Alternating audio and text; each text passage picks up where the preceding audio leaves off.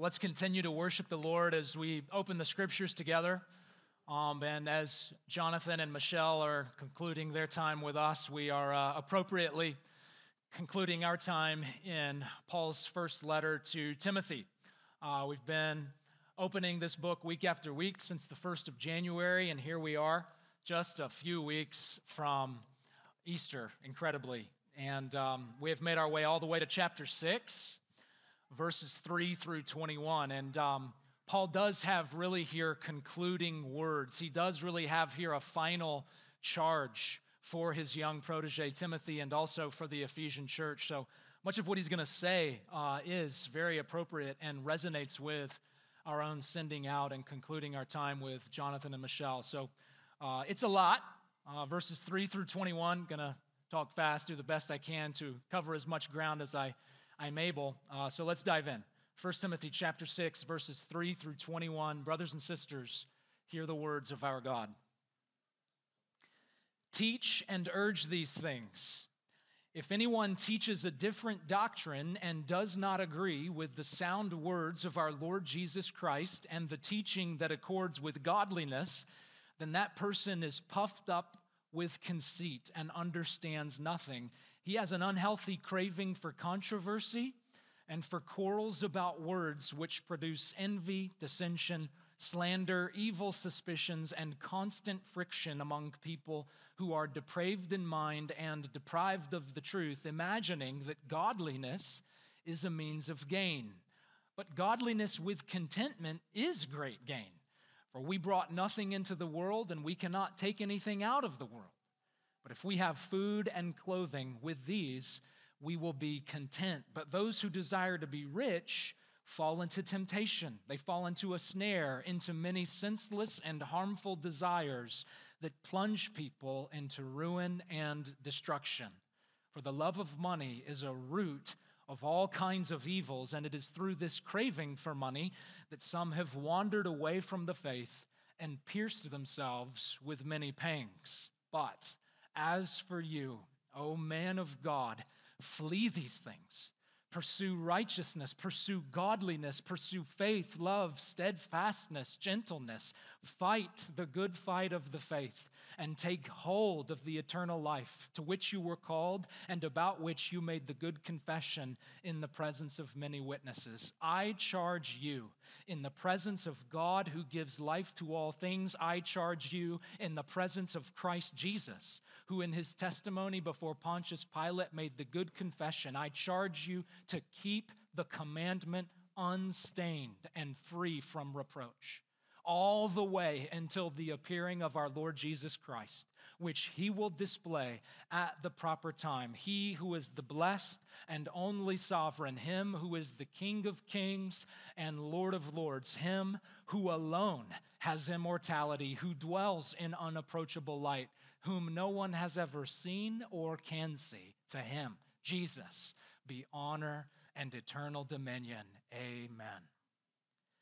But as for the rich in this present age, charge them not to be haughty, nor to set their hopes on the uncertainty of riches, but set their hope on God, who richly provides us with everything to enjoy. The rich are to do good and to be rich in good works to be generous and ready to share, thus storing up treasure for themselves as a good foundation for the future, so that they may take hold of that which is truly life. Oh, Timothy, guard the deposit entrusted to you. Avoid the irreverent babble and contradictions of what is falsely called knowledge, for by professing it, some have swerved from the faith. Grace be with you. This is the word of the Lord. Thanks be to God. It's a lot easier to start things than to finish them. It's a lot easier to start things than it is to finish them. For example, from my own experience, each week I am off on Fridays and the kids are at school, so I try to make that laundry day. So each Friday I started out excitedly gathering all the dirty clothes loading up the washer, cranking up the dryer, starting to get it all in motion, and I'll put the clean clothes on the couch. Get another load going, one after another after another, and man, that clean clothes pile starts growing. And then after lunch, it's time to start folding them and put them away, but I just can't finish the job. There's something about folding clothes and putting them away. So that clean clothes pile just gets bigger and bigger, and before you know it, it's Tuesday and I have subjected my family to finding an outfit by digging through this mound of clothes on the couch because it's a lot easier to start things than it is to finish. Or maybe some of you guys have experienced this when starting a garden. Meg and I lived in an apartment complex one time, had a community garden. So we reserved the spot. I'm all committed. We're going to do this buy the plants, the fertilizer, the tools. I enthusiastically spend my springtime Saturday getting everything ready. But then a few weeks later, the enthusiasm fades and the weeds start to grow and grow and grow, and it ended up being a pretty fruitless effort on my part because it's easier to start than it is to finish. And there are any other uh, number of areas of life when this can prove true, whether doing laundry or planting a garden or starting an annual Bible reading plan. Amen. Anybody stuck in the back half of Exodus? It's brutal. Or starting a new business. It's easier to get things going than it is to get things done. It's easier to start than it is to finish. And truth be told, it's no different when it comes to following Jesus. It's easier to start following Jesus than it is to finish life following Jesus. In chapter 1 of 1 Timothy, you remember Paul mentions two brothers who, quote, shipwrecked their faith. And here in this section, chapter 6, verse 10, he speaks of those who wander away from the faith. And then finally, in chapter 6, verse 21, those who have swerved from the faith. In each one of those instances, these people don't finish what they started when it comes to following Jesus. Or think about the parable of the soils in Matthew chapter 13. You remember Jesus tells this parable about seed being sown along a path, seed being sown among rocky ground, and also seed being sown among thorny ground. The seed being a metaphor for God's word, and the soil being a metaphor for our hearts, where God's word is planted, as it were. Well, in each one of these instances, the seed is sown. The seed is planted, God's word is heard, whether on the path, the rocky ground, the thorny ground, all that's needed to start spiritual life has happened through the hearing of God's word and the planting of the seed. But what happens in the parable? In each instance, the job isn't finished.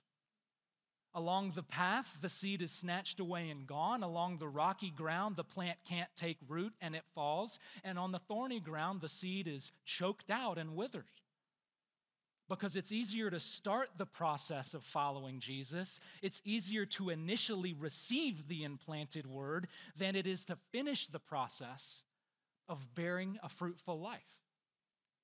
So Paul has a sense of urgency here. He knows what it's what's at stake. He knows the difficulty of finishing well. So he's calling Timothy forward. He's urging him towards endurance. These are his concluding words and he uses them, yes, to offer instruction, but more than that, to offer exhortation. So twice he uses this language of charge. In verse 13, he says, I charge you, Timothy. And this is similar to a pregame speech. If you've ever been on a sports team before, the coach isn't so much teaching or explaining strategy at that point, right up until the game starts all that stuff is assumed. Rather, the pregame speech is usually more of a charge, it's an encouragement to win the game, play hard, finish the job. And we can see this also in that Paul's really going to just repeat a lot of things that he's already talked about. He's already talked about false teachers in chapter one. He's already talked about the love of money in chapter three. He's already talked about avoiding irreverent, silly myths in chapter four. So, in many ways, he's just repeating and pressing home what he's already said. And again, this is a lot like a, a pregame or a halftime speech when the coach has some urgency, he has some fire in his belly. He's trying to call this same sort of thing out of his players. When a coach is doing that, he's not sharing new information, he's really just repeating and pressing in, calling for a response. That's what the apostle wants to do for us. Maybe for you, it's the end of the first quarter. You're 20 something years old. There's some unique challenges for you, and you are going to need endurance to stay on the path of Jesus. Or maybe for you, it's a halftime speech. You're 40 something years old. Can't believe I fit into this category now. I turned 38 this summer. Now, we've come a long way. Yeah, but Lord willing, we've still got a long way to go and several obstacles left. And we need endurance to continue to bear fruit for Christ. Or maybe for you, you're in the final stretch. There's no more pregame speeches, there's no more halftime speeches. Like you can see the finish line 15, 10, five years left max for you. But my senior retired brothers and sisters in the faith, you still need endurance to finish the race well. And Satan would happily ruin what could otherwise be some of your most fruitful years. So, what does it look like to finish well? How can we make sure that we conclude our lives trusting in Jesus and bearing spiritual fruit? Well, the apostle is going to give us here at least three things. First, he says to us, keep yourself from pride and foolish controversy. Keep yourself from pride and foolish controversy. So let's look back again, starting in verse 3. Paul comes back to this topic of false teachers, those who teach a different doctrine. These are the people who he later says in verse 10 have wandered away from the faith. He's already talked about them in chapter 1, but he again come, back to this topic as a part of his concluding exhortation, but also he comes back to this topic of false teachers because he wants to reveal what's underneath the hood of their hearts. In other words, Paul is going to diagnose their motivations and critique their character, really. He says in verse 3 If anyone teaches a different doctrine, if anyone does not agree with the sound words of our Lord Jesus Christ and the teaching that accords with godliness, then that person is puffed up with conceit. So, Paul says about these teachers that it's not simply that their understanding of God is incorrect, their understanding of themselves is incorrect.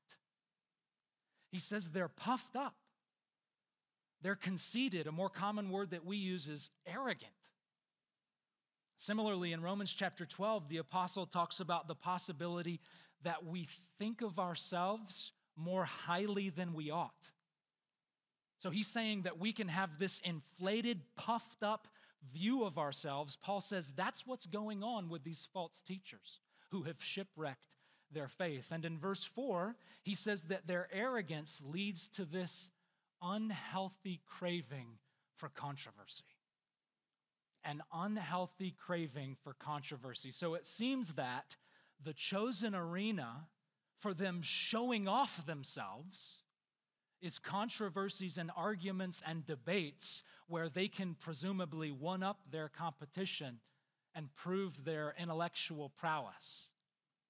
Well, this made me think about this. I want to share with you a sampling of news headlines from a few websites. These came from a few of the largest news outlets Fox, CNN, MSNBC, and it took me just a few minutes to find these headlines because you see them all the time. I'm going to read them in my best WWE announcer voice. Biden's budget draws battle lines for debt ceiling fight. Raskin shreds McCarthy for scandalous role in January 6 deception. White House stops holding back, slams Tucker Carlson by name.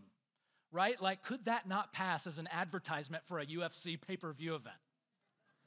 It's this very combative language fights, shreds, slams. My point is that this is all around us, especially with politics, but also other cultural topics and even theology. We have, as Paul says, an unhealthy craving for controversy. And my concern is that this fighting spirit is not about standing for the truth. My concern is that this fighting spirit is not about fighting for righteousness. Rather, as Paul says here, it's because we're puffed up with conceit.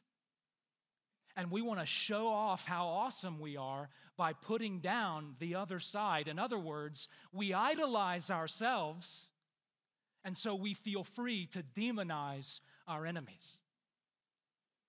This is an attitude we see on social media. We hear it in talk radio, we see it in TV talking heads. But tragically, the truth is, we all too often see it in here as well. Tragically, we all too often see this same sort of unhealthy craving for controversy amongst us, God's church. Brothers and sisters, it should not be so.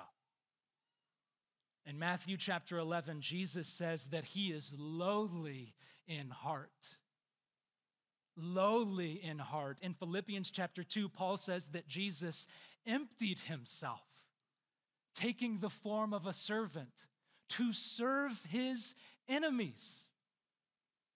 And throughout the New Testament, Jesus is likened to a humble, gentle lamb. We were worshiping him earlier, saying just the same the Lamb of God. Worthy is the Lamb who was slain. That's who our Savior is. So, how could this man, Jesus, lowly as he is, servant as he is, gentle as he is, be the center of our religion, and yet we find a way to be puffed up and arrogant? I mean, think about this. As Christians, this is what we believe. This is what we believe that we are so broken. You and I, each one of us, we are each so corrupted by sin that God in the flesh had to come and die a gruesome death on the cross to atone for how jacked up we are. That's what we believe. That's the gospel. Yet, despite believing that, supposedly, we still find a way to think of ourselves more highly than we ought, being puffed up with conceit. And we're willing to fight others over whatever controversy because we are so self confident. Paul says this is not just a matter of looking like an idiot on social media carrying out political and cultural fights online, dumb as we do look. It's also a matter of wandering away from the faith altogether. This kind of arrogant attitude and lofty opinion of ourselves will ultimately lead us to abandon Jesus. Arrogant, prideful Christians do not stay Christians very long. They don't finish the race. So, church, let's humble ourselves. Let's get low before the cross and learn true humility at the feet of our crucified Savior. Let's learn a correct view of ourselves that we are deeply broken and we cannot stand in judgment. We cannot stand in judgment, certainly not before God, but not even before others. The apostle says in Romans chapter 3 there is no distinction, for all have sinned and fallen short of the glory of God. Romans chapter 3, verse 22 and 23. There is no distinction. All have sinned and fallen short of the glory of God. Republicans and Democrats have fallen short of the glory of God. Africans and Caucasians have fallen short of the glory of God. Jews and Gentiles have fallen short of the glory of God. Progressives and conservatives have fallen short of the glory of God. There is no distinction.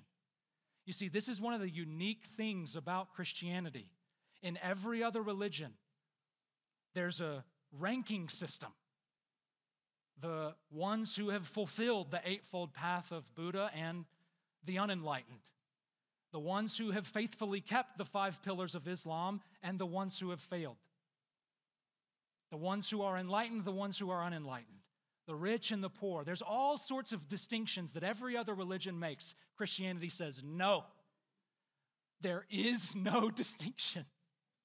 We have all sinned and fallen short of the glory of God.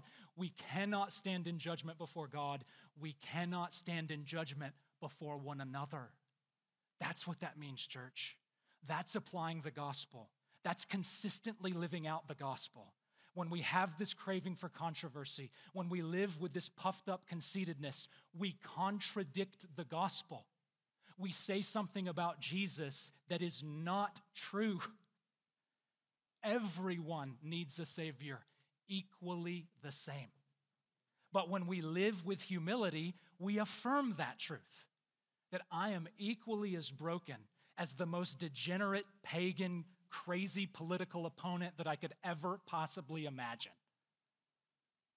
That's what's true, church. Let's live into this.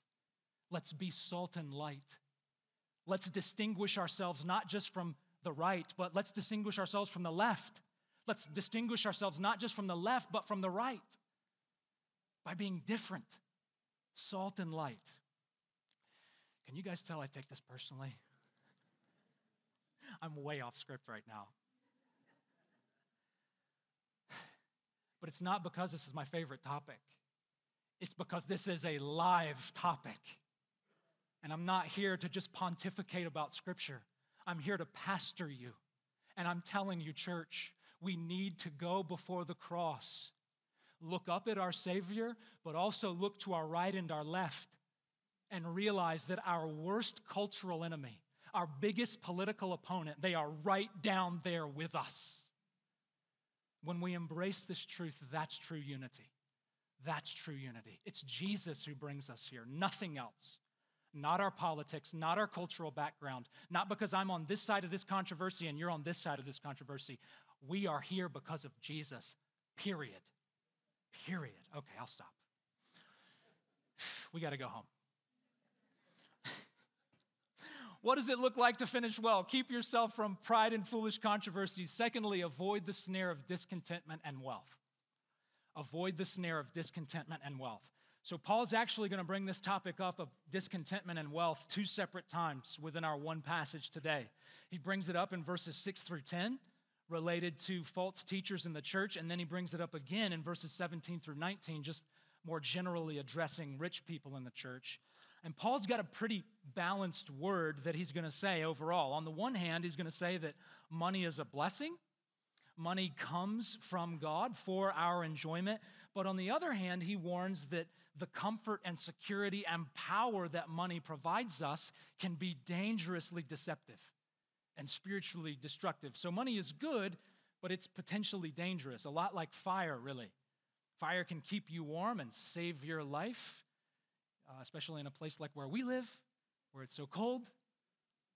Money can keep you warm and it can burn your house down. So there's a goodness and there's a danger. So let's look at this first section on wealth as it relates to false teachers. You remember the apostle, he's diagnosing these guys' hearts, he's doing some soul work on them, exposing their true motivations. We talked about before how arrogance had infected their hearts and they had a lofty, incorrect opinion of themselves. Well, now Paul's going to say they have an incorrect view of wealth. Paul says at the end of verse 5 that they, quote, imagine godliness is a means of gain. So, in other words, they think Christianity and their spiritual leadership exists for their uh, material wealth. He says later that they have a love for money. And the way they satisfy this greedy impulse and gain more money is through Christianity, through their spiritual influence over people's lives. You can imagine how this may sound. Pay me, and I'll pray for you. Pay me, and I'll anoint you with the Holy Spirit. Pay me, and I'll teach you the true gospel. Paul is saying that is a complete imagination and fabrication, kind of. Kind of. Because he then says in verse 6 godliness with contentment is great gain. So there is a kind of gain, even great gain, that comes with following Jesus and pursuing godliness, but it's not quite what these false teachers imagined. It's the kind of gain that includes contentment, with having simply food and clothing. And the way that Paul promotes this kind of contentment is by causing us to reflect on both our death, I'm sorry, on both our birth and our death in relation to material wealth. So, verse 7, he says, We brought nothing into the world. We were born in our birthday suit, which includes nothing, completely stripped, completely naked, completely broke. We brought nothing into the world, and, yes, and yet, despite our origin, despite coming from nothing, look at how God has grown you. Look at how God has provided you all these years, all your life. And so the implicit challenging question seems to be now, why this craving for all this other stuff? You brought nothing into the world, so you know that you don't need a whole lot to survive or even thrive. So why now this lust for money? Why now this craving for all this material wealth, which can really sidetrack your faith? Verse 8, we brought nothing into the world when we were born, and we cannot take anything out of the world when we die. So, there, again, there's kind of an implicit, challenging question why this craving for all these material things? You came from nothing when you were born, nor can you keep anything after you die. So the thought seems to be if we can keep this perspective, it'll help promote contentment in our hearts, which will help keep us on the path of Jesus and guard us from wrecking our faith. We came from nothing, we are eventually going to have nothing. So why do we think we need so much when all we need is food and clothing? But he continues in verse 9 these false teachers, they desire to be rich. They long for financial wealth. And this desire, this longing leads them to this progressive descent. They fall into temptation first, they get caught in a snare, a trap, then they are plunged into ruin and destruction. Because, verse 10, the love of money is a root of all kinds of evils. You see, this is what's tricky about this. Paul is not warning us about money so much, he's warning us about the love of money. He's not warning us about being rich, he's warning us about the desire to be rich. And you can't see love, right? You can't see desires. My love is in my heart. My desires are in my heart. And similarly, you can't see roots. You can see the plant, you can see the tree that grows from the roots, but you can't see the root itself. My point is that this can be tricky to discern in ourselves because it's underneath the surface, just like a root is underneath the surface of the ground. The love of money is underneath the surface of our hearts, but it's a root that sprouts forth all kinds of misery and wickedness. I want to read you a quote from a pastor. It's a pretty long quote that gets at this same point. He's a longtime pastor, and he shares about his experience trying to shepherd his church away from greed. He says this Some years ago, I was doing a seven part series of talks on the seven deadly sins at a men's breakfast. My wife told me, I'll bet the week you deal with greed, you will have your lowest attendance. And she was right. People packed it out for lust and wrath and even for pride, but nobody thinks they are greedy. As a pastor, I've had people come to me to confess that they struggle with almost every kind of sin, almost, because I cannot recall anyone ever coming to me and saying, I spend too much money on myself. I think my greed lust for money is harming my family, my soul, people around me. Because greed hides itself from the victim the God of money, his modus operandi includes blindness to your own heart. Why can't anyone in the grip of greed see it?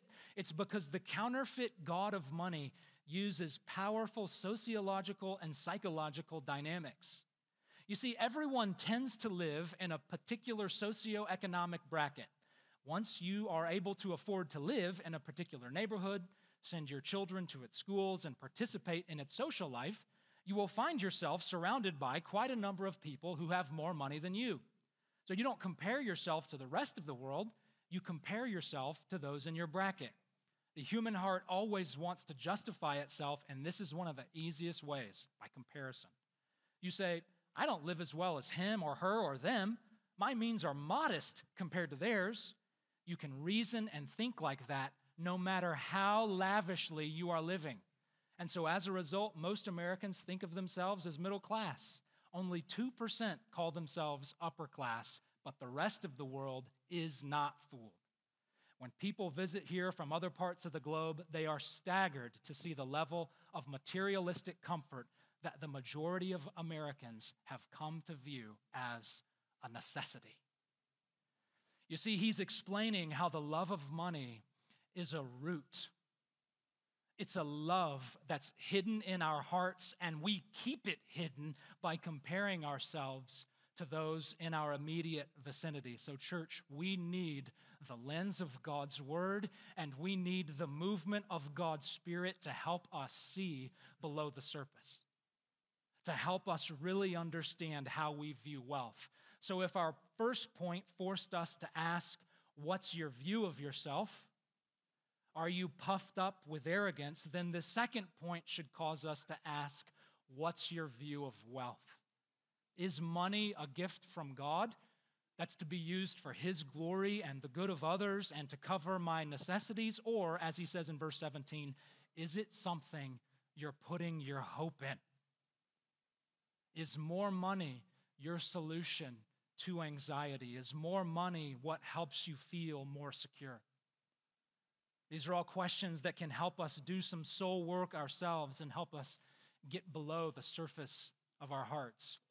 How can we make sure that we conclude our lives trusting in Jesus and bearing spiritual fruit? Paul says, Keep yourself from pride and foolish controversy, avoid the snare of discontentment and wealth, and finally, pursue the light and life of our Lord Jesus Christ. Pursue Jesus because it is not enough to have a lowly view of ourselves. We must have an exalted view of Jesus.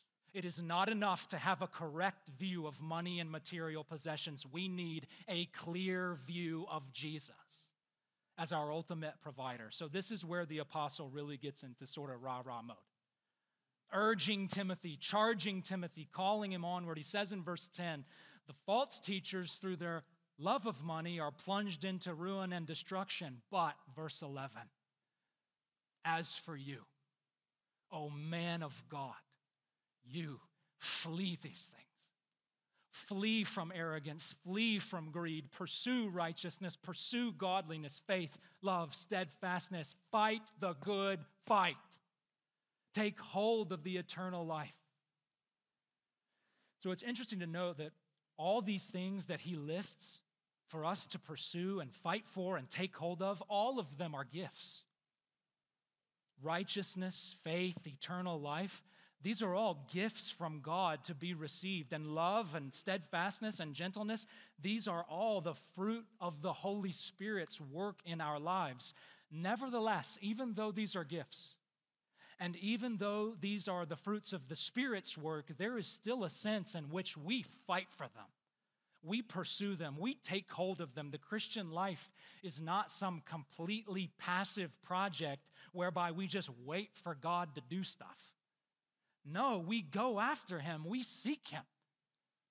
I've heard it said this way the gospel is contrary to earning, but the gospel is not contrary to effort. The gospel is contrary to earning, but it's not contrary to effort.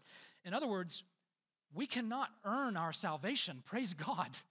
Salvation is a gift. We can't earn it, but that doesn't mean we don't exert effort in pursuing God. And that's what Paul is saying here. With everything in you, like your life depends on it, flee from sin and pursue Jesus because your life does depend on it.